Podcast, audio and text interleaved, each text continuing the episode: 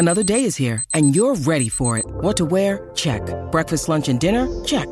Planning for what's next and how to save for it? That's where Bank of America can help. For your financial to-dos, Bank of America has experts ready to help get you closer to your goals. Get started at one of our local financial centers or 24-7 in our mobile banking app. Find a location near you at bankofamerica.com slash talk to us. What would you like the power to do? Mobile banking requires downloading the app and is only available for select devices. Message and data rates may apply. Bank of America and a member FDIC.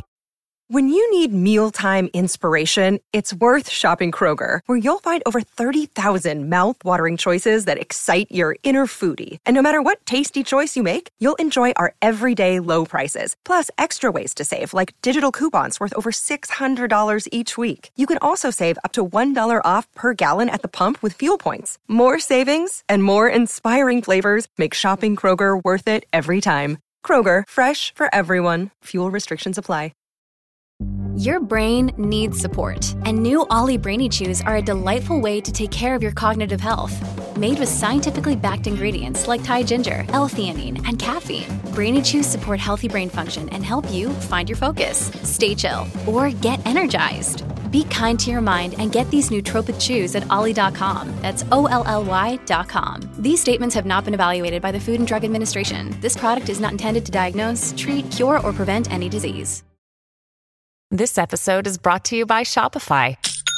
Forget the frustration of picking commerce platforms when you switch your business to Shopify, the global commerce platform that supercharges your selling wherever you sell. With Shopify, you'll harness the same intuitive features, trusted apps, and powerful analytics used by the world's leading brands. Sign up today for your $1 per month trial period at shopify.com slash tech, all lowercase. That's shopify.com slash tech. It's very difficult to keep the line between the past and the present. You believe that someone out of the past can enter and take possession of a living being? We may be through with the past, but the past is not through with us. Welcome back to the Next Picture Show, a movie of the week podcast devoted to a classic film and the way it shaped our thoughts on a recent release. I'm Tasha Robinson, here again with Genevieve Koski, Keith Phipps, and Scott Tobias is currently on vacation but will be back soon.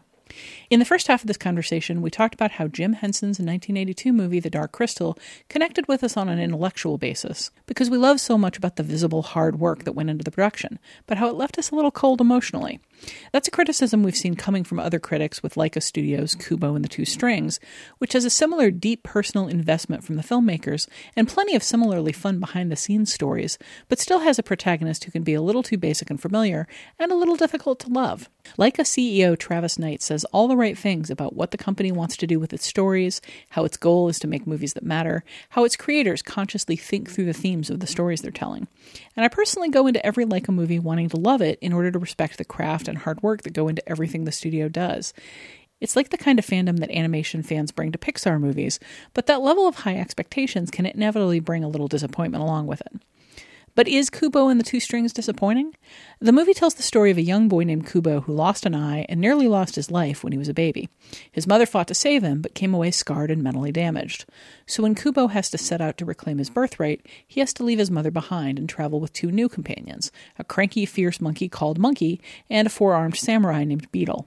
Together, they go on a quest, find some magical items, and fight three fiendish creatures from Kubo's past. We'll be right back with that after this.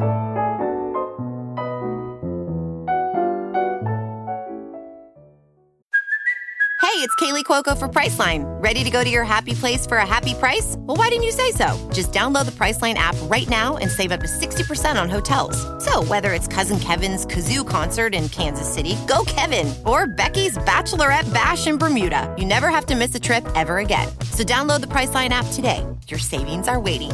Go to your happy place for a happy price. Go to your happy price, Priceline.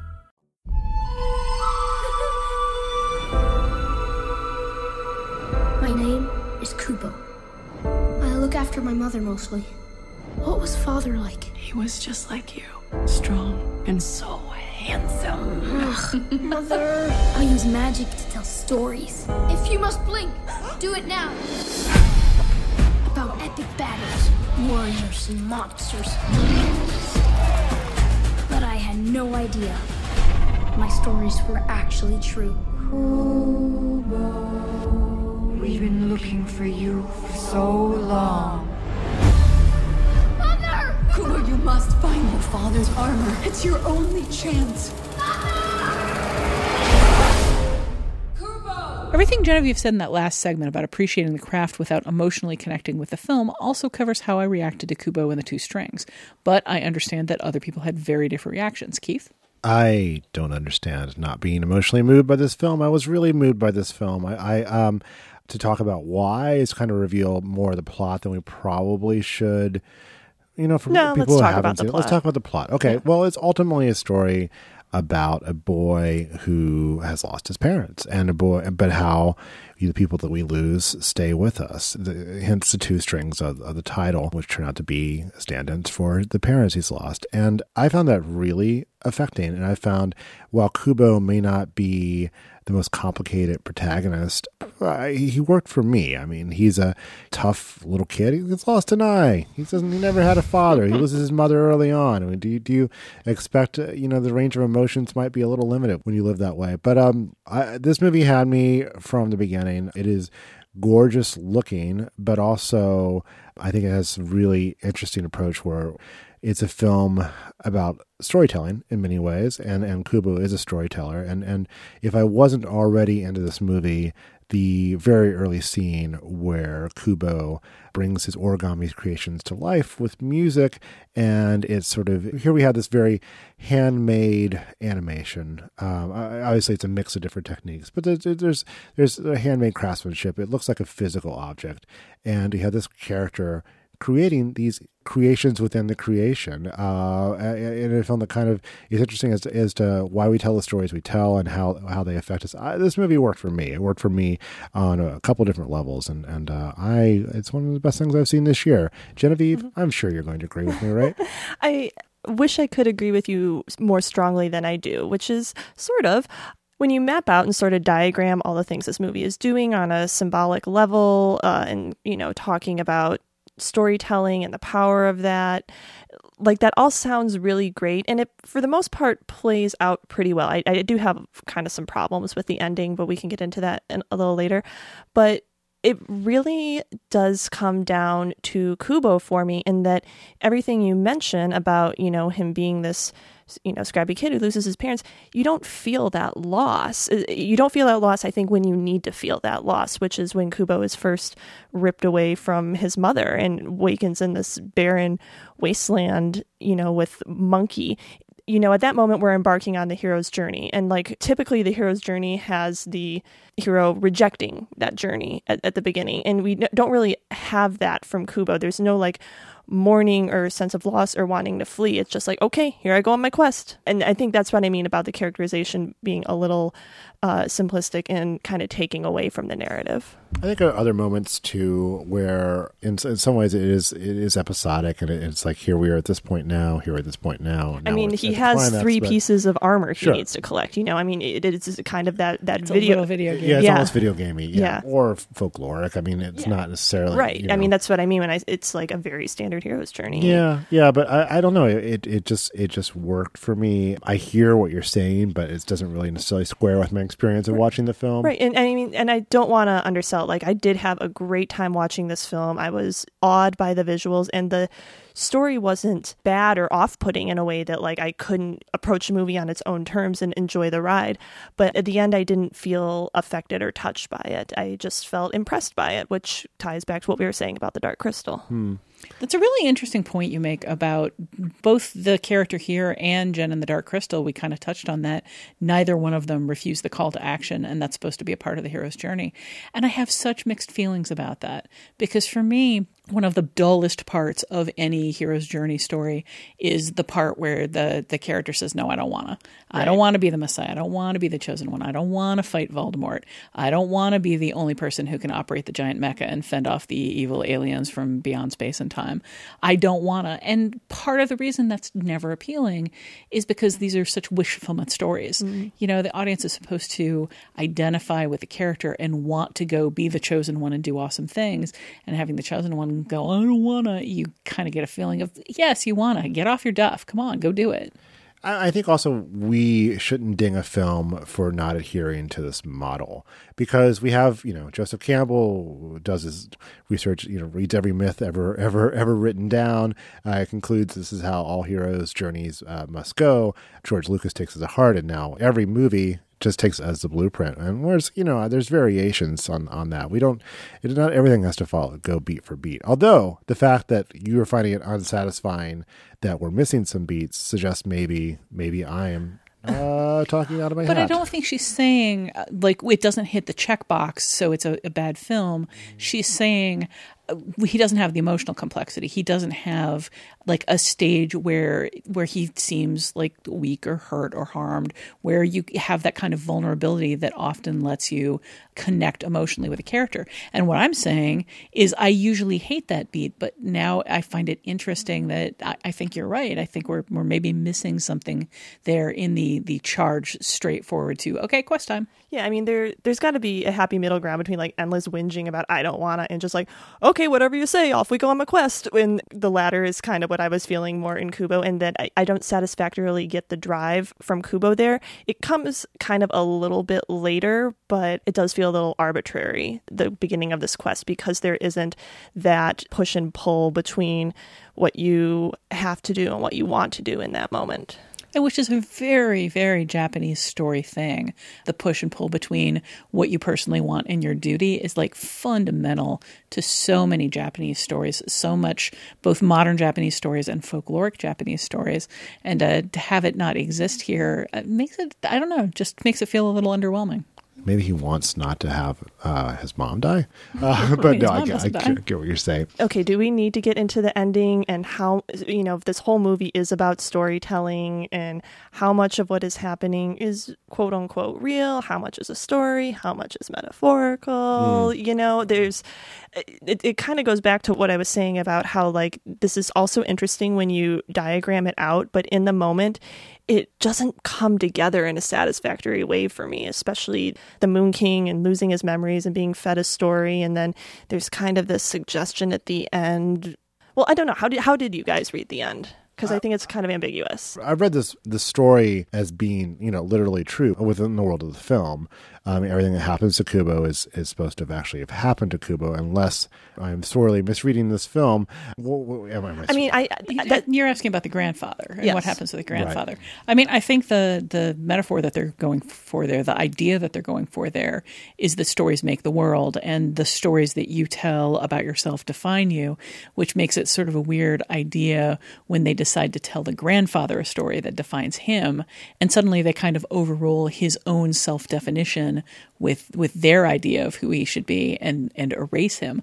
I mean, there's there's so much going on here conceptually that I'm with you. I I just I find like really heady and interesting on a conceptual level, but then like the actual execution of it, there's just there's something some spark for me that's just not quite there. I found that really humane, though. The idea that, that this person could be could be redeemed and like he could he could actually get part of his family back. I mean, you know, when you think about it, it, it is erasing everything that the Moon King was before. But but you also get a glimpse of this sort of person he could have been in that one dream and or fantasy sequence where he talks to to his grandfather, uh, who is not at that point in the, in this in this sequence has not been corrupted by his Moon King ambitions. I guess is the way to put it. I don't know. I, I felt the the idea of finding a, a truer, better version of, of that character. I don't know. I, I, that stuck with me. I, I, I like that. Is there a reading of this story where this is all a story that a orphaned child who lives with his mean grandpa is telling himself to cope? Because that's that's kind of what I, I felt like the end was like maybe edging up to without Mm. really committing to like the full ambiguity. I think, I think I had to stretch to go full sucker punch with this one. That, that is not. There's not a lot to, to suggest. I was going to say me. Saint Elsewhere, but yeah, you know, I was thinking of that too. Pick your Yeah. reference. Uh, no, I, I I I reject this reading. That reading of this film. Uh, Well, well, that's fine because I don't think that reading really works either. But I, I for a second I thought you were going to say that- a reading where all of this is a story that a little boy trying to earn money in the marketplace is telling with Mhm. origami. Mm-hmm. I mean, there's so much story within a story and story above a story and story below a story. Like it's it's all stories all the way down. exactly and like the this movie just hits the the story thing so hard and the power of storytelling but I feel like it doesn't really cohere around a central idea other than like stories are great. We like stories. Here's a story about stories, you know. And uh, I, I feel like th- there needed to be maybe a little more nuance to the the central argument of this story, which is a, a weird thing to say about a film, but Yeah, and once again, I mean, one of the things I most hate about children's movies is when they have like the one memo that you're supposed to get, you know, the one moral where they're they're like, okay, setup, repeat of setup, third repeat of setup in case you're stupid or four years old. Payoff. All right, did everybody get the moral? And yet at the same the same time, oh, it, it's just So I think what we've established is that my taste in children's movies is just super basic. Like no, I, I, I, I worry sometimes that we've just we've been fed the same patterns over and over, and particularly that pattern of like call and response, set up and payoff, um, three points that you have to hit. You know, start move from point A to point B to point C. We've gotten so much of that that it becomes hard to appreciate a story that falls outside this. And here, here we have a movie that does it, and we're rejecting it because of that. We're not mm-hmm. rejecting mm-hmm. it. We're honestly we're questioning it. We're complaining about our our own inability to connect with it and wondering what's there. Because once again, I went in this movie wanting this to be my new favorite movie. Sure. Mm-hmm. me too. And high expectations are always a problem, but I was such a receptive audience for what this movie was laying down. This movie has so many of my favorite things. I love fairy tales. I love Japanese stories. I love heroes quest stories. Monkeys. I love talking animal stories. I I love, love puppets. I love puppets. I love animation. I love stories uh, that value storytelling. Like I love heady metaphors. I love spooky women who fly and, and do horrible things. All of these things, like in one big pile, it should be just like the ultimate dessert. But instead, it's like here's 50 scoops of ice cream, and it all kind of ends up tasting like the same ice cream to me. Hmm. I don't know. Worked for me. Um, I, don't I want to. I want to be where you are, Yeah, yeah. Keith. I want to have that feeling. I want to have your passion, and I mean that goes for any movie that, uh, like I say, I like last time when we talked about Pete's Dragon, and everybody at the table was like, "We loved this movie," and I was like, "Meh." I would much rather be in the "I love this movie" seat. Yeah. And when I love a movie with that kind of passion, it's a very satisfying feeling. You're often in the muh seat, though. I am Uh, often in the must seat or the I actively dislike that, but it makes it all the more powerful when you know when I really love a movie. Yeah. So I, I'm just kind of trying to interrogate why I didn't connect with this, given that it's such a pile of things I should love. And just we haven't even really touched on just how gorgeous this movie is. I mean, just just the, the colors really popped it. You know, the animation we talked about being an achievement, but it's extremely expressive. Like that monkey. What what what a great character monkey is. You know, and and um, the giant puppet they fight. I, I could watch an hour of that. The 3Dness. I, I'm not. I'm, I'm a 3D skeptic often, but this is a movie that should be seen in 3D. It is sort of like other Laika things. It's made to be seen in 3D in more ways than one. Yeah, much like with I'm to say Pixar again. Any movie that I walk into uh, that's a Pixar movie that I expect to love and don't quite love, I think there's a tendency to kind of focus on why don't I love this? And and kind of forget all of the stuff that like well oh it's Pixar. So of course it's beautifully animated and impeccably paced and uh, and perfectly timed and has fantastic music and visuals and like whatever. And we yes we're probably guilty of that. That's why at the end of the Dark Crystal discussion I wanted to loop back to what we liked because Mhm. it seemed like we were focusing on what didn't we love about this movie that we all feel good about. This is an incredibly gorgeous movie. Yeah, I don't think anyone is arguing with the visuals of this movie. I've, I've not seen a, a single person, you know, apply the meh criticism to to the way this movie looks. And if anything, I think the issues that we're talking about with character and story are kind of a, a barrier to appreciating those as much as they should be appreciated. Well, that plays nicely into your topic, Genevieve. You were going to kind of talk about how both of these stories use puppets, hmm. and it really comes down to in in both of these stories the design and, and what they do. You want to talk about that? Yeah, I mean, obviously these movies look very different, but they are both at heart utilizing puppets to a, a, large degree, but in very different ways. And the ways in which each film uses puppets has a drastic effect on the final look of the film. Much of this boils down to the simple fact that The Dark Crystal uses live action puppeteering, where Kubo uses stop motion animation to bring its puppets to life. I think the style of puppetry that we see in The Dark Crystal is what most people envision when you talk about puppeteering, particularly Jim Henson's style thereof. But Kubo certainly nods to that lineage in its design of its puppets, particularly the 18 foot skeleton uh, that you mentioned and the sword finding sequence. But ultimately, each approach kind of has its own specific vibe, born of the relative strengths and weaknesses of each approach. The live action puppeteering is more immediate, with a greater sense we're watching a performance in action, where the animation allows for more dynamism and variety, but with more of a formal remove. Does either approach kind of appeal to you guys more than the other, or do you find one more intriguing from a either intellectual or emotional standpoint? I mean, the the stuff that Laika does behind the scenes is so magical to me. And I mean, going to the studio and and seeing the the physical objects that were used in the movie, it was so hard to make the intellectual leap from this little physical thing that I can move around with my hands is that person talking and, and dancing and running and fighting on screen. It's amazing how big that gulf is. I don't find as much of a gulf with Henson style puppets. I find it fascinating when you watch behind the scenes kind of stuff that you can watch a puppeteer like put a, a Kermit or Grover or Oscar the Grouch on their hand and you can see it come to life. Like they take it off and it's a fuzzy sleeve with dead eyes and they put it on and it's not a different physical object on a person's hand, but it transforms. I think that's a really neat effect. But watching the the functional equivalent happen with stop motion, so much more work has to go into it, so much more time and attention and focus, especially just the way Laika does it. You know, they do it so smoothly and with such attention to detail.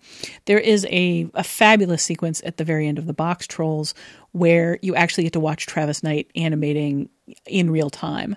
Like there's just sort of the ghostly flicker of him moving the characters around at 24 frames They, per they second. do that at the end of Kubo too, don't they? They do that at Yeah. the end of each one of the right, movies. yeah, that's what I thought. Yeah. The sequences are getting like longer and longer Mhm. as they go. But the one with the Boxtrolls particularly impressed me because the puppets are, are talking to each other. And they're specifically talking about how they feel like they're being manipulated by invisible oh, hands. Oh, that's right, It's all very meta. But it's neat to me because it's actually Travis Knight doing it.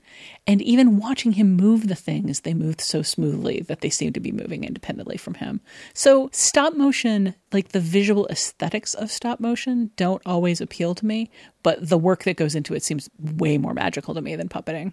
I I think it's just a matter of creating the illusion of soulfulness, no matter which which form you're using. I think both are pretty successful. I think Dark Crystal's Gelflings are the least successful uh, the creations in the two films we talked about, but I actually find the other characters, which have greater range of expressiveness, quite recognizably, you know, animated, soulful creations. But I also find that with, with the, the stop motion in Laika as, as well. I feel like Kubo is a soulful creation, but also Monkey is the one that I always come back to. It's just very angry but concerned, short-tempered monkey, and you know, once once it's revealed who she is, you know, all all the more so. Uh, it felt like a real living character to me. So I think I think they both work on their own terms. It, it was interesting listening to you just now, Tasha, talking about that uh, segment at the end of the Boxtroll and, and Knight kind of individually animating this. Because when I was thinking of this topic and what I was going to say about it, I was thinking of puppetry as performance as being kind of solely the purview of the Dark Crystal style of puppetry, where you have someone actually their physical form inside the puppet in some way or another, whereas the puppets in the stop motion approach are more of a tool. But it is, I think, based on what you just pointed out there, kind of possible to read that as just a very drawn out performance uh, using the the same tool, but uh, just a different style of capturing it. I think there's also kind of a connection to be made there in that most of the time in the Dark Crystal, the uh, voice performers are not also the puppet performers, just the way that Kubo has voice performances that are obviously separate from the animation itself.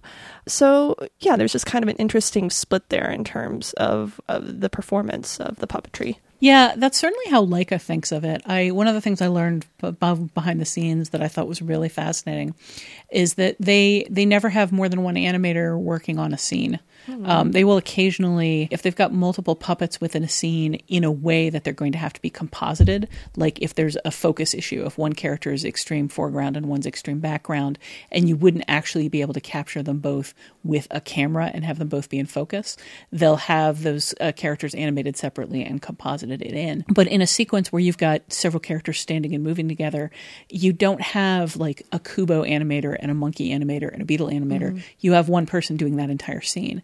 And sometimes, like in the Boxtrolls, there's a scene that takes place at a fancy uh, gala where a bunch of characters are waltzing. That was one animator's job for 18 months. that is what that animator did on that film. And that's how they work because it is performance based. It's performance based for the animator. It's 27 animators on Kubo total. I mean, a two and a half year process, each animator producing about three seconds a week, but they still believe so much that a single animator is doing a, an extended performance that that's that's just how they handle scheduling. That's interesting. It's crazy. Yeah. I was just, I was sitting here kind of giggling to myself, remembering the classic Parks and Rec gag of Adam Scott's character taking up stop motion animation and making it about about three seconds into his film. It's really rough. It involves an incredible amount of work, and let me tell you, having been there, it involves an incredible amount of incredible amount of work in very very hot conditions, in very isolated conditions where you're by yourself in the equivalent of like a room made out of a tent for 18 months. Sounds, sounds positively villainous. Are you are you trying to uh, create the I- world's I, would most never create segue? such an awkward segue. Could you could you possibly try to create that segue more slowly, maybe over the course of uh, about 24 frames per second? Okay, if not, I'm going to take up my topic, which is in fact villains. Thank you, Genevieve. You're welcome. that transition was evil. What struck me about the villains in both Kubo and the Dark Crystal, and Keith, I think you touched on this a little bit, is that it's a very Miyazaki approach to villainy in both cases. You have a a group of of creatures that are inherently evil, that are evil in their nature, and the camera pushes up on them just to capture how twisted and, and dark and horrific they are. But in the end, they're just kind of the rejected half of these creatures that tried to cast off their darkness from them and realized that they, they weren't really people without that half of their personality. In Kubo, you have this villainous creature that wants to like consume Su- Kubo. He wants to claim his other eye. He wants to recreate, uncreate him, tell him a new story about himself. And that's that's pretty bad. I mean, he's, we're talking about him claiming his other eye. He's already got one of them. He's a And it's- bad dude. It's a, he's a scary when he's also like a, a scary flying dragon Mm-hmm. creature. I mean, both of these sets of villains are are very frightening. You know, but in the end, they don't kill him. They don't stab him to death. They they reclaim him. They recreate him into something friendly and kind and approachable. And it just it strikes me that both of these films for children's films have a lot of darkness have a lot uh, for children to take in in terms of losing parental figures and facing some really scary really horrible things on their own. So it's interesting to me that at the end of both of these films, they kind of back off the idea of pure villainy, of pure evil as a concept in the world, and they kind of say, evil is just another side of good, another aspect of good, another part of good, and you kind of need the whole thing uh, to to have a functional whole. And nothing is so dark that it can't be reclaimed by the light. I think that's really interesting, and it seems like they're kind of coming at the same thing from different watered down versions of other sources. I, I'm, from what I understand, my research doesn't go much deeper than Wikipedia, though it certainly sounds like something that would be worth investigating. Is is that Henson was influenced by the Seth material, which is sort of this New Age object of fascination, where this woman was sort of transcribing these voices from beyond, channeling the voices from beyond. Uh, again, not my area of expertise, but I think some of the ideas of, of uh, good and evil were, were filtered through that. With this, it seems like it's it's kind of a, a watered down version of sort of you know the yin and yang, the, the sort of balance in, in in the universe that comes from Eastern philosophy. But it is this is not a traditional. As you say, a traditional good versus evil story. Ultimately, in the end, it, it plays out much as like a good versus evil story. They both do, but in the end, it becomes something different. I don't have much to add other than agreeing with your overall observation about the villains here, but I it did make me think about how the two films use kind of uh, secondary antagonists.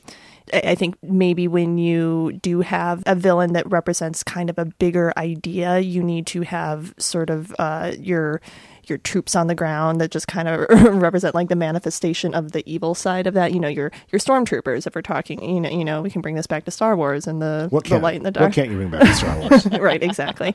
Which draws on much of the same mythology we're probably seeing in uh, the Dark Crystal and Kubo. I thought honestly the secondary antagonists in both of these films were kind of more interesting, or at least I had a greater emotional response to them. I thought Rooney Mara's performance as the the sisters in Kubo was really chilling, and just Mhm. kind of the design of those characters too. I thought I thought the sisters were much more intriguing and frankly scary than the uh, the Moon King in his various forms. And similarly, I, I think I've I've already expressed my distaste for the the Garthim in Dark Crystal and just how dang creepy they are. Bugs that can break through walls. Right. Apparently, This bothers you? okay, I, I don't want to. I don't want to harp on the Brian Froud commentary, but one of the things I learned from the Brian Froud commentary, you can actually see when they're waving those big clumsy claws around that they have metal edges, and they put metal edges on them so they could actually destroy things, so they would be hard and and heavy. Because when they break into Aughra's home, like the first thing one of them does is Mm. bring down one of those Yeah. claws on a table full of pottery, and the pots shatter and scatter, and the table breaks. So they had these actual like heavy edged corners on them. And Froud was like, when those things come on the set, you needed to get out of the way because they were actually physically dangerous. Wow. And kind of, you know, speaking of totally creepy, I thought the underwater eyes in Kubo were very frightening and I guess not necessarily a villain per se. They're more kind of like in the siren role, I think you'd classify them, but still that was probably the the flat out scariest unsettling sequence to me. Yeah, they're the more combination of the eyes Uncanny than evil. yeah, the combination of like the eyes below the water while the sisters are, are battling monkey above. It's that that was the moment in the film where I think I felt like most caught up and emotionally invested in what was scene. happening. Yeah. The eyeballs didn't do it for me because they seemed so arbitrary. Like they're they're the characters are on the ship and I believe Monkey just kind of says, "Oh, and by the way, there's the Garden of Evil Eyes that does the evil thing." And I was like, "Wait, what? Where did that come from?" And it's a weird contrast to I mean, I I do think that sequence with uh, Monkey fighting the sister is one of the most technically adept and complicated sequences in the film and just like one of the most uh, breathtaking and absorbing. I I mean, I thought that fight was spectacular. I think it established early on that there was real danger here. Characters could get killed, and people that you know, Kubo has experienced horrible loss, and he might experience more. Yeah, the sisters. I, I, I think you hit the nail on the head. I, th- I think the sisters are scarier than the grandfather. Although part of the reason for that is that the grandfather is meant to, uh, you know, they're just kind of like hard hitting, scary things. He represents the the seduction of of giving up, of total loss, and he's kind in a strange sort of way because he's trying to seduce Kubo over to his side. You know, he's the emperor. The sisters are Darth Vader, and they represent different Hmm. kinds of loss and destruction. By the way, I just brought it back to Star Wars. so, but yeah, it's a really good point that the uh, the secondary villains are kind of necessary in both cases to keep up the tension level. So, speaking of Star Wars and kind of the mythology that underwrites all of these stories, uh, Keith, you're going to talk about mythology. I, one thing I liked about both of these is they didn't oversell the mythology. I think in some ways with the Dark Crystal, it was kind of a flaw in some ways where I, I was left wondering exactly what was going on with this world.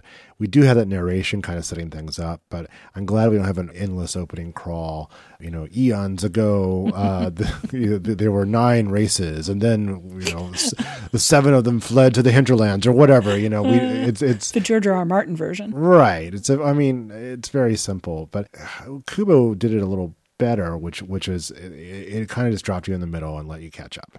It literally drops you in the middle with Kubo and his mother fleeing, and then you find out later why they're fleeing and who they're fleeing from and what the stakes are. That to me worked. I, I did not mind doing the work to catch up, and by the end, I felt like I had a fully formed picture. I, what would have bothered me is if they really tried to lay out the mechanics of this universe. But you know, kid, evil grandfather, monkey protector, I, I can I can handle that. I don't I don't really need to have it you know explained to me nine different ways. Yeah, there is, as I say, the Garden of Eyes to me felt arbitrary, and it's kind of hard to pin down why that is, since so much about the story is arbitrary in the manner of a fairy tale. You know, fairy tales have fairy tale logic in which, oh, you know, this woman was transformed into a bear, and, you know, this man is also a pie, like whatever. what matters is the metaphor, even if there isn't a, a naked, obvious realism logic to it. So, of course, it makes sense that his grandfather is a dragon in the moon. That's just, it's a representation of his his distance and his inapproachability and his power, like I, that's just something that you're meant to accept. And I accepted most of these things, but occasionally uh, the, the big reveal at the end about who Monkey and Beetle are was another thing that just didn't quite connect with me. That didn't quite work for me because it seemed very arbitrary. Mm, I'm disappointed. in- I thought it seemed very obvious, much like the shard. that worked. Be- that, Beetle and Monkey are the shard of. Uh, that worked for me in a, in a, in a big way, I, I, and I was it was obvious, but but like sort of the their slow realization uh, to each other of who they were Yeah. was was kind of beautifully done. Yeah, no, I, I I mostly like that. I, I I think I have a problem more with where the revelation fell in the film. Mm. Um, that, that again, I think kind of took away from its ultimate emotional impact. But kind of going back to the topic, I want to pose this question to you guys because I'm not sure that I have an answer. But you know, Dark Crystal takes place on an alien world that is uh, very obviously nothing like ours, where Kubo takes place in kind of a magical version of ancient Japan. I don't think we can really like peg Feudal- a feudal feudal Japan, feudal yeah. Japan. It's, it's deliberately not meant to be Yeah. peggable to a Yes. specific time. But but it but it is still a human world. So I wonder if that has any effect on how we process the the mythology of each of these stories. I think it's a fantasy world versus a folklore Mm. world. I, I think one is more distantly connected to, to the world we know than than the other, but I think we kind of understand them on their own terms. Yeah, I think that really kind of sums it up. I mean, Kubo has come in for some criticism for the fact that it's a story that takes place in Japan that only has Mhm. a couple of Japanese actors In and very in very, very minor roles in a way that kind of seems sort of arbitrary and like, oh, we're going to kind of throw a sop to that audience by bringing in George Takei for two lines. Yeah. So that that is an awkwardness that you don't have to worry about when your characters are uh, Gelflings and Garthim. Mm. You know who's voicing them and what what the racial or political or like real world dynamics are. So in that sense, there's kind of an issue. But no, no more Gelfling face. Let's not let's not, let's not do that anymore. it's just really static and un- you just kind of put silly putty over your face and don't move. and move. kind of build yourself out of muzzle. Genevieve, that's offensive. Is it? I can't tell anymore. Uh, I don't know. I, I don't think we've been explained enough about the mythology to decide whether it's offensive or not. Um, final thoughts on these two movies? I like them both. I, I feel like we maybe appeared more critical than we are on both of these films because they both come like so close to something. And speaking for myself, they both come so close to something that I absolutely love that I focus more on the flaws because it, it takes away from something I'm so close to loving. But I mean, these are both really great films, both in, in terms of craft and just experiencing them and seeing what cinema can be in different forms. It was great to revisit Dark Crystal. I had not seen it in years, and, and I have a lot of a lot of respect for it. I guess is the way to you know it's, it's hard to feel too much affection for it, but I did really enjoy watching it. It was it was gorgeous, and Kubo I just love. I, it worked for me on, in every possible way. I mean, just te- as a technical accomplishment, as a piece of storytelling, as, as as an emotional experience. I was I was into Kubo. Did Hannah see it? Yeah, she liked it too. I had somebody ask me if it was safe for her three year old, and I'm like, I don't know. Difference between three and five. Um, and I and not I cannot sit here and tell you that she understood the finer points of the story, but you know, I'm sure I didn't understand. Oh, Genevieve was talking about not understanding the finer points of Dark Crystal the first time she saw no, it. I no, think that's really uh, common. Ku- Kubo, yeah, yeah. but I think that's really common Right. for a kid to see a movie, and uh, you know, you get the fine points. the later. images stick with you, No, I and I think the images of Kubo will definitely stick with her. Yeah, I think that's fine. You, you you throw them in the deep end and they learn how to swim. I think. Yeah, or they, you know, drown in the heady, heady mythology of uh, of these films. I, I'm with you. I mean, I, even if there are things I don't appreciate enough about these films or wish that I appreciated more, I'm so glad that both of these films were made. Mm, you know, yes. they're just they're both such documents of individual creators trying to do something radically different. And I want there to be more people in the world like Keith who appreciate these films. Well, appreciate. I want I want people to appreciate both films the way Keith appreciates Kubo. I want these films to find the the passionate audience that the passionate filmmakers deserve, I suppose. But for now, I'm just really glad they're out there. Kubo's not making all that much money in theaters, but I'm kind of hoping it pulls a Dark Crystal Dark Crystal also disappointed in theaters, and it's become a timeless classic that's been around forever. I'm hoping the same thing happens with Kubo. The Dark Crystal is available on DVD and Blu ray and via the usual streaming services. Kubo and the Two Strings should still be in theaters. We'd like you to go support it there. Um, you really kind of have to see these puppets on the biggest possible screen to appreciate how much detail like it can fit into something so small. And as Keith points out, the 3D is really pretty spectacular. We'll be right back with our usual recommendation segment, Your Next Picture Show.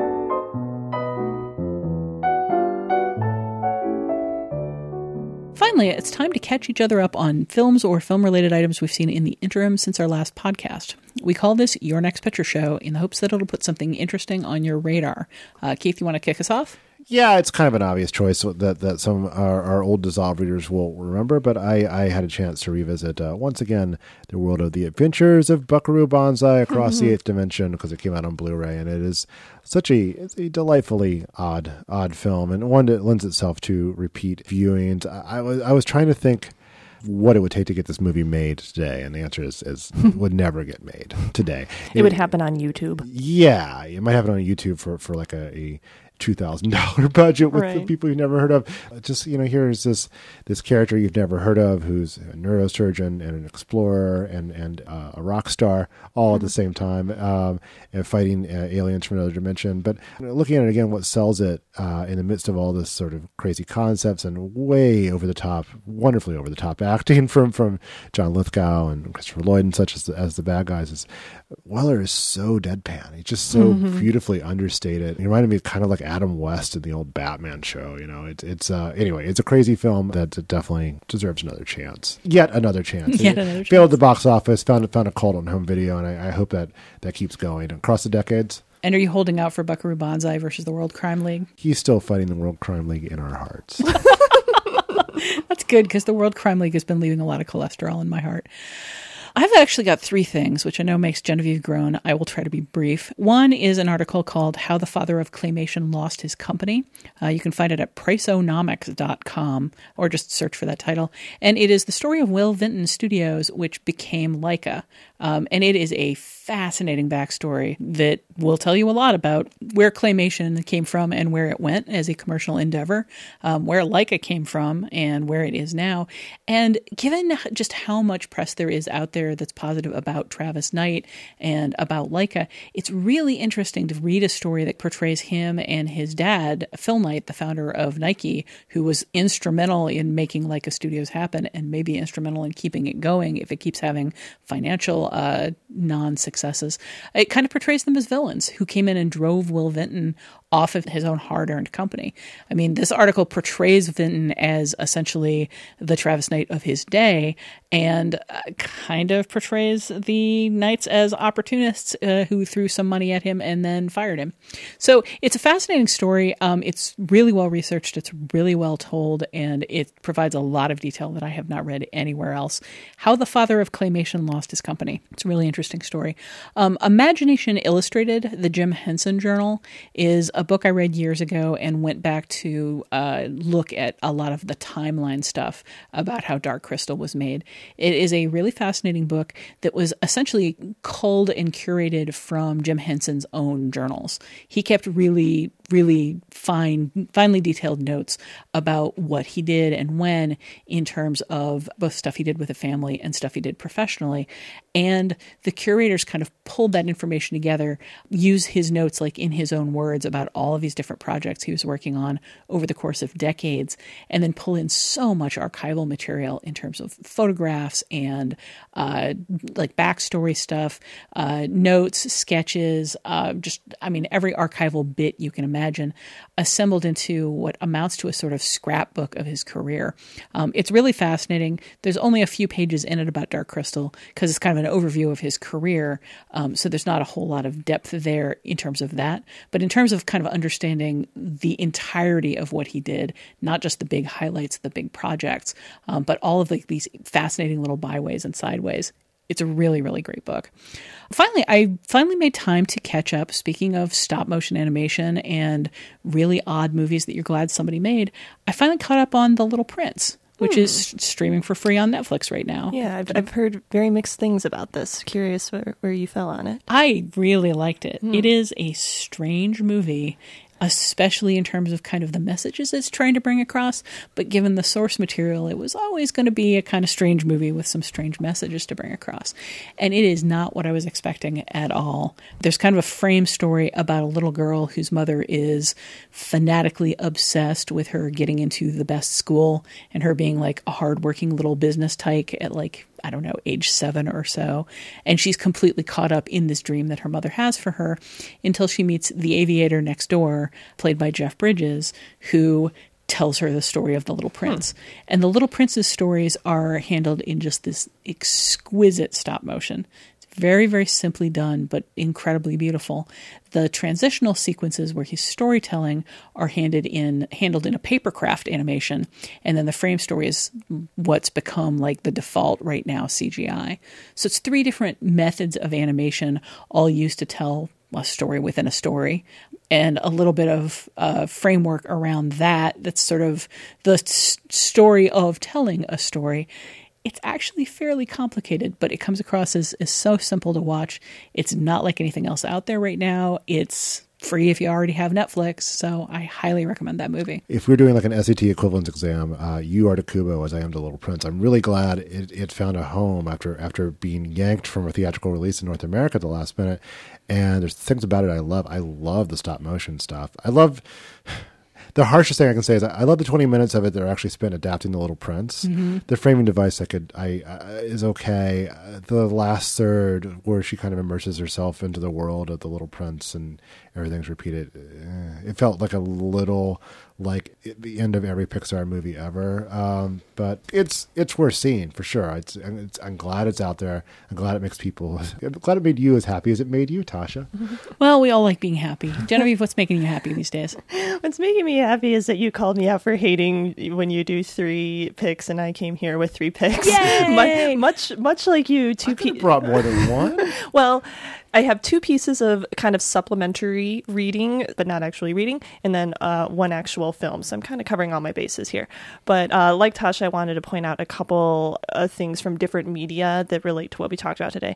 Uh, the first one is an episode of the sci fi television program Jim Henson's Creature Shop Challenge, which, um, if you haven't uh, seen it, I would recommend seeking out. It's, it's a really fun kind of reality competition in the vein of Face Off, and that's just like creative people being creative and kind of enjoying that fact. And uh, Brian Henson is uh, kind of the head judge and mentor on it. But I specifically wanted to call out the season one, episode two episode called Return of the Skeksis, which, as you can probably guess, uh, the challenge involves all the contestants making their own Skeksis.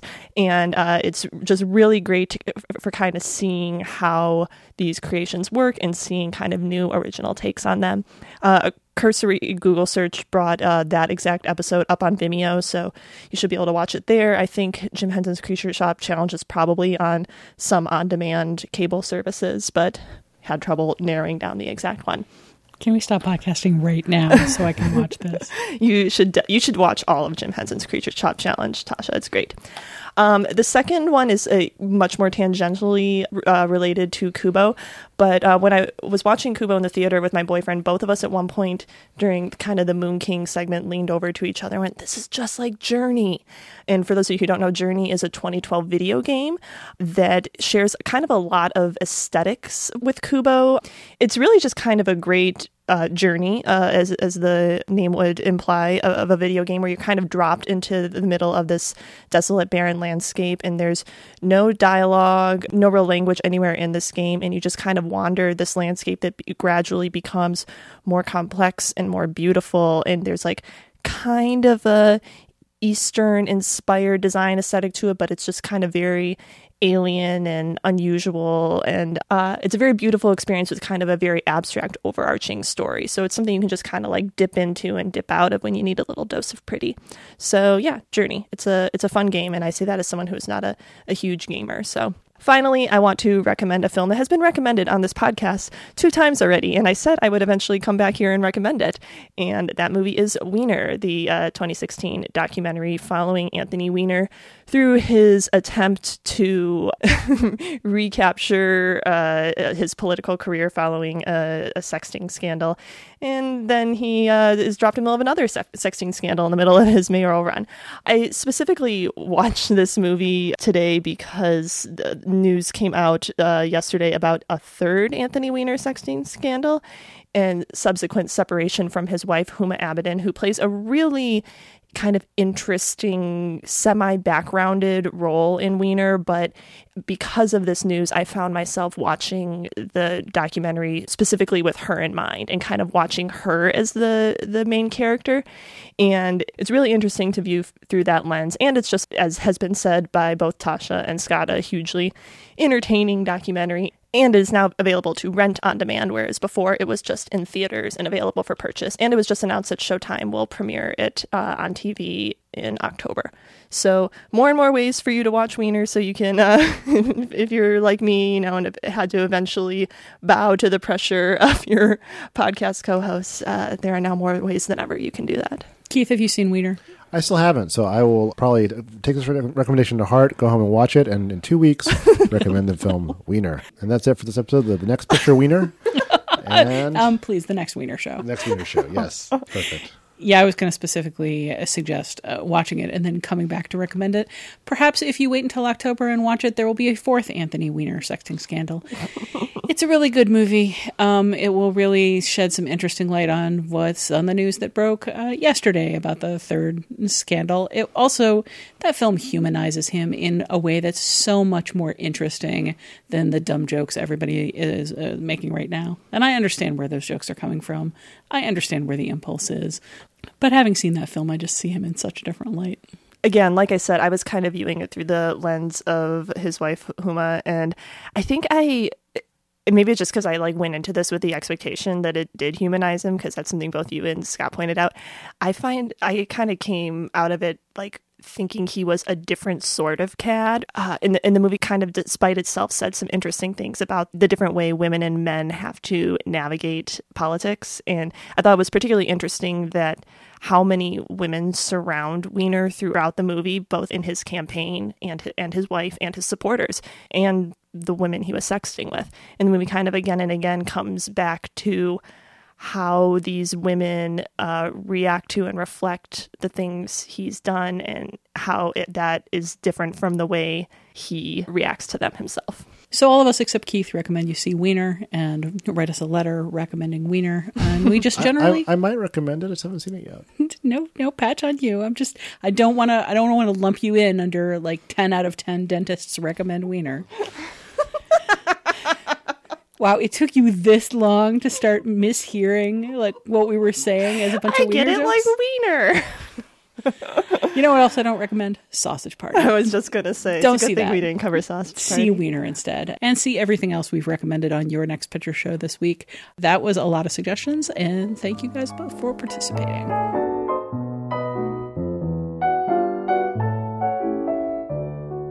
And that's it for this week's edition of The Next Picture Show. Scott and I will both be at the Toronto Film Festival when taping happens for those episodes, and you can't prop up a table that only has two legs. So we're going to take a little time off and come back strong after the festival. In the meantime, we'd love to hear your feedback on this week's discussion of Kubo and the Two Strings and the Dark Crystal, and anything else film related. We want to include your thoughts on future episodes of the show. You can leave a short voicemail at 773 234 9730 or email us at comments at nextpictureshow.net.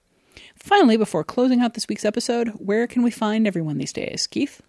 You can find me at uproxx.com, where I'm editorial director of film and television, and you can find me on Twitter at kphipps3000. Genevieve? You can find me at vox.com, where I am working with the culture team over there covering film, TV, books, and all sorts of other such items. And you can also follow me on Twitter at Genevieve Koski. You can find me at TheVerge.com, where I'm the resident film critic. Uh, you can find my piece on behind the scenes at Laika and all of the impressive, impressive things that I connected with there, uh, more so than I connected with the film. You can also find me on Twitter at Tasha Robinson, no space. You can stay updated on the Next Picture Show via Twitter at, at NextPicturePod. via Facebook at facebook.com slash nextpictureshow or by visiting nextpictureshow.net. And if you haven't already, please subscribe to the show on iTunes, and while you're there, think about rating and reviewing us. Every thumbs up helps us find new listeners and keep the show going. Thanks to Colin, the Animal Griffith, for his assistance in producing the show, and thanks to Delmark Records for providing recording space at their home base, Riverside Studios. The Next Picture Show is proud to be part of the Film Spotting family of podcasts and the Panoply Network. Please tune in next time.